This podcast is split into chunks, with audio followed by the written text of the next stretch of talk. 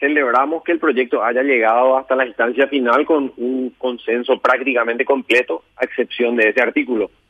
Eh, el, el proyecto es gigantesco, es un salto gigantesco a la digitalización, a la ciudadanía digital, a los trámites electrónicos, a, todo lo que es la interacción entre ciudadano y Estado eh, de manera digital, eh, superando lo que es el, el concepto de trámites presenciales y de ir a hacer fila y de ir a, peregrinar a las instituciones públicas como, como sucede hoy.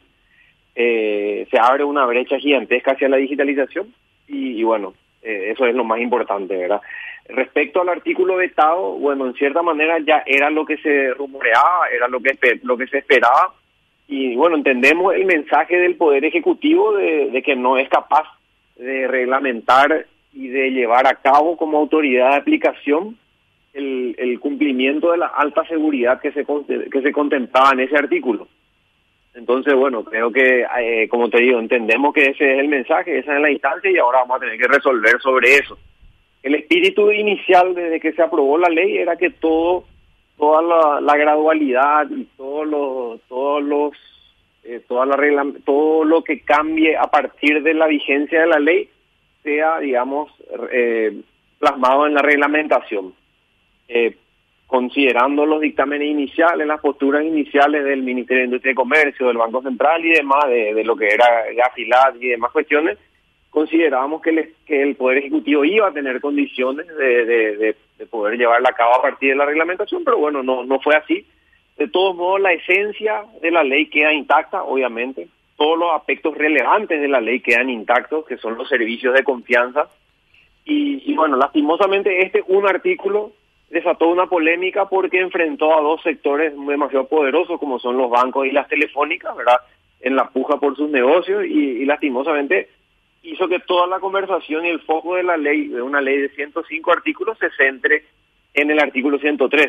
Sin embargo, eh, la ley es grande y es, como te digo, un salto a, a, la economía digital, a que, por ejemplo, hoy yo podamos hacer contratos con firma electrónica, con identidad electrónica directamente por WhatsApp sin tener que encontrarnos de manera presencial, eh, a que podamos interactuar con el Estado directamente por WhatsApp, por página web, por celular, sin tener que ir hasta una oficina. Eso vale para los para los programas sociales, para los servicios, para un montón de cosas, ¿verdad? Que creo que va a cambiar la vida de muchas personas. Así que por ese lado muy contento. Ahora toca tratar el veto, ¿verdad? De manera ágil y rápida para que la ley ya empiece a entrar en vigencia, considerando que, por ejemplo, instituciones como el registro civil ya esperan con ansias para dar validez a todos sus documentos de manera digital, de manera que uno no tenga que, por ejemplo, ir a un al registro civil a expedir físicamente un certificado de nacimiento, un acta de función o un certificado de matrimonio o ese tipo de documentos. Entonces, por ese sentido, es un salto gigantesco y ahora tenemos que tratar cuanto antes el veto para y, definir definir eso y de manera que a que la ley entre en vigencia. Eh, ¿Vos crees que se van a, la Cámara se va a ratificar en su posición? No, honestamente no tengo idea. Yo creo que no. Creo de buena a primera que no, pero no no tengo idea de las posturas, no tengo idea eh, de qué, eh, qué, opiniones tienen los demás colegas.